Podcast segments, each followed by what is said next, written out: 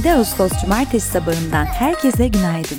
Mikrofonda her cumartesi olduğu gibi ben İpek Naz Çınar. Sevgili Aposta 630 dinleyicileri, koskocaman bir haftayı geride bıraktık. Zor ve yoğun bir hafta oldu. Umuyorum ki hafta sonu ve önümüzdeki günlerde nispeten güzel haberler duyarız. Sizin etkileşimde olmak bizi her zaman mutlu ediyor. Bu sebeple sizlerden bu sefer şöyle bir şey rica edeceğim. Bu zor günlerde hem ülkece hem dünyaca yaşadığımız bin bir sorun varken, hayatımızdan stres eksik olmuyorken, onca işin arasında boğuluyorken size iyi gelen tam olarak nedir? Ne size daha güçlü hissettiriyor ve hayatı sevmenizi sağlayıp böyle sıkıca sarılmanızın sebebi nedir? Veya size güç veren, sizi her defasında iyi hissettiren nedir? Merak ediyorum doğrusu.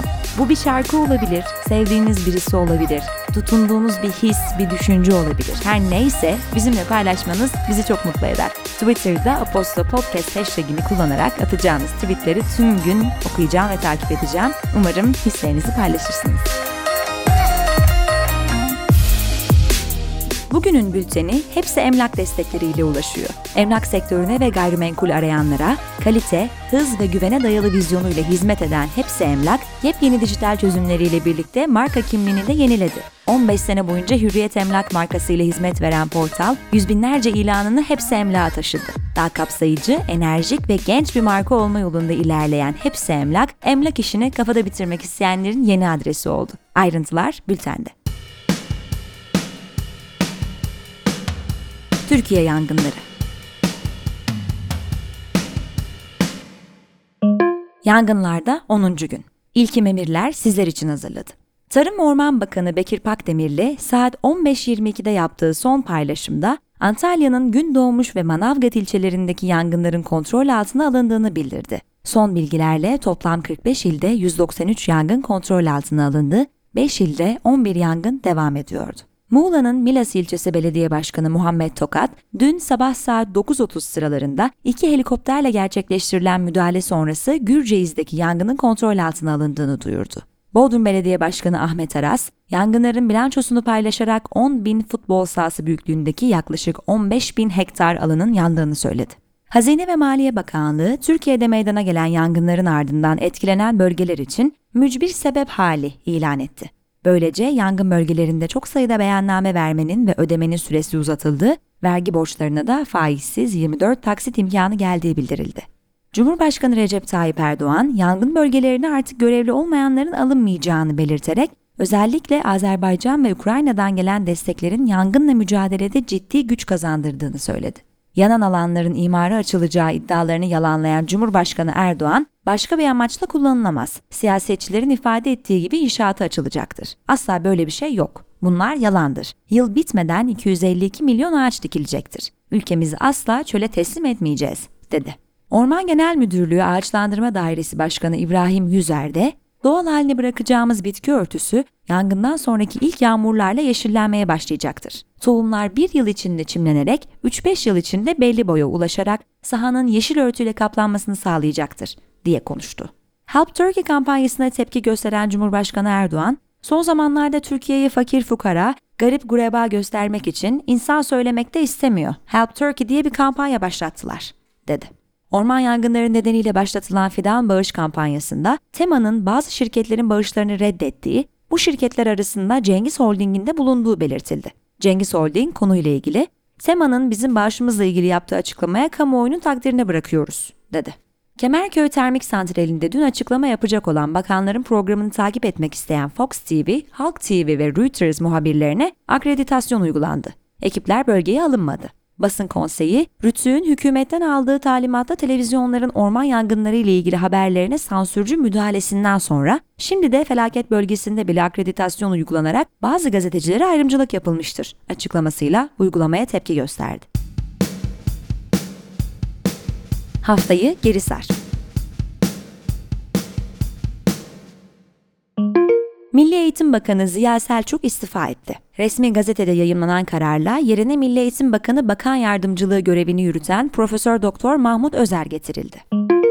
Resmi gazetede yayımlanan Cumhurbaşkanlığı kararnamesine göre Somali'ye bir yılda 30 milyon dolar hibe edilmesi kararı alındı. Karar muhalefetin tepkisini topladı. Halk TV'den Gökmen Karadağ'ın Açıkça isimli programının içmeler bölgesinde gerçekleşen ve yangınların konuşulduğu canlı yayını bir grup tarafından basıldı. Saldırganların yanlış şeyler konuştuğunuzda engelleriz diyerek yayın ekibine saldırdığı bildirildi. Olayla ilgili 5 kişi gözaltına alındı. 28 Temmuz'dan beri haber alınamayan Akdeniz Üniversitesi Gazetecilik Bölümü öğrencisi Azra Gülendam Haytoğlu'nun Mustafa Murat Ayhan tarafından öldürüldüğü ortaya çıktı. Ayhan, canavarca hisli adam öldürmek suçundan tutuklandı. Aleyna Çakır cinayetinin baş şüphelisi olarak gözaltına alınıp serbest bırakılan Ümitcan Uygun, 25 yaşındaki Esra Hankulu'nun ölümüyle ilgili gözaltına alındı. Cumhurbaşkanı Erdoğan başkanlığında gerçekleştirilen Yüksek Askeri Şura toplantısında Kara Kuvvetleri Komutanı Orgeneral Ümit Dündar'ın yaş haddi sebebiyle emekli olmasına karar verildi. Dündar'ın yerine 1. Ordu Komutanı Orgeneral Musa Avsever atandı. Kamuoyunda Sarıklı Amiral olarak bilinen Deniz İkmal Komutanı Tu Amiral Mehmet Sarı emekli edildi. TÜİK, tüketici fiyat endeksinin yıllık bazda %18,95, aylık bazda %1,80 arttığını duyurdu. Türkiye'nin gerçekleşen enflasyona göre reel faizi %1,47'den %0,05'e geriledi. Çevre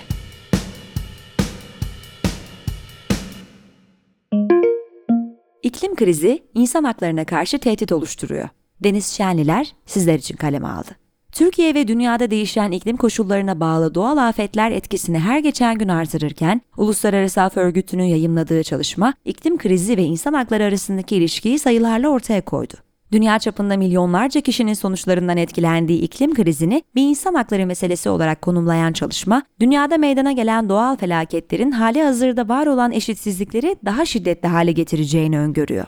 İklim değişikliğine bağlı nedenlerle bugüne kadar 400 bin kişinin hayatını kaybettiği, 2008 yılından bu yana ise 26.4 milyon kişinin yerinden edildiği tahmin ediliyor. Binlerce insanın yaşam hakkını ve güvenliğini tehlikeye atan sıcaklık artışları, 2050 yılına kadar sağlık, barınma, su ve temizlik hakkı gibi insan haklarına karşı ciddi birer tehdit oluşturuyor.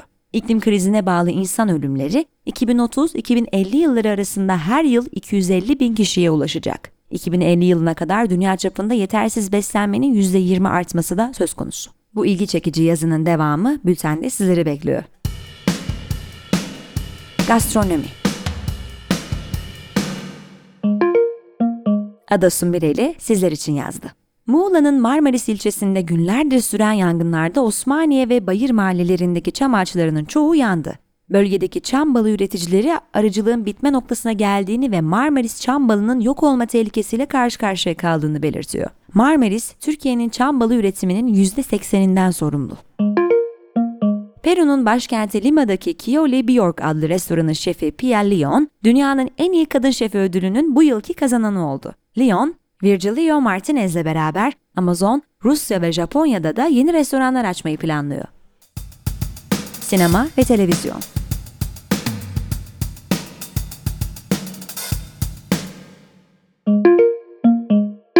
Emre Eminoğlu yazdı. Scarlett Johansson, başrolünü üstlendiği Black Widow'un sinema salonlarıyla aynı anda Disney Plus platformunda da yayımlanmasının Disney ile olan kontratını ihlal ettiğini ileri sürdü ve şirkete dava açtı. Johansson'ın avukatları, oyuncunun filmden kazancının gişe gelirine oranlı olduğunu ve eş zamanlı yayımlama kararından Disney Plus'ın karlı, müvekkillerin ise zararlı çıktığını savundu. Sao Paulo'daki Brezilya Sinematekinde 29 Temmuz'da çıkan yangın ülkenin film mirasının bir bölümünün kaybıyla sonuçlandı. Yangında başta yeni sinema akımına ait olmak üzere farklı dönemlere ait film ve doküman arşivi yandı. Sinematek çalışanları Brezilya sinema dünyası ve uluslararası sinema camiası yangından Jair Bolsonaro hükümetini sorumlu tutuyor. Haftanın fragmanları bültende sizleri bekliyor. Müzik gündemi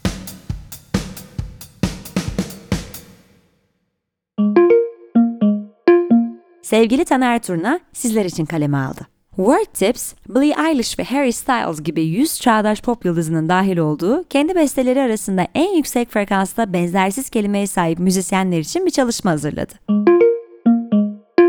Phineas, merakla beklenen ilk albümü Optimist'i 15 Ekim'de Interscope etiketiyle yayımlayacağını duyurdu.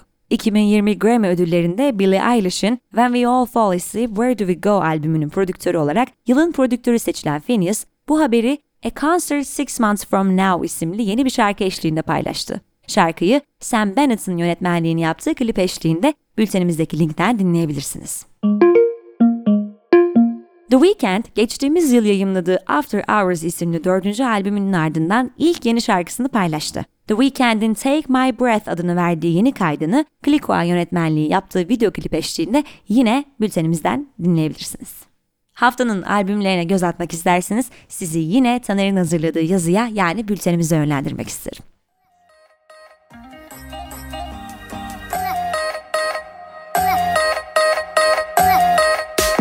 Evet sevgili Aposto 630 dinleyicileri. Pazartesi günü tekrar görüşünceye dek size güzel bir hafta sonu diliyorum. Hoşçakalın.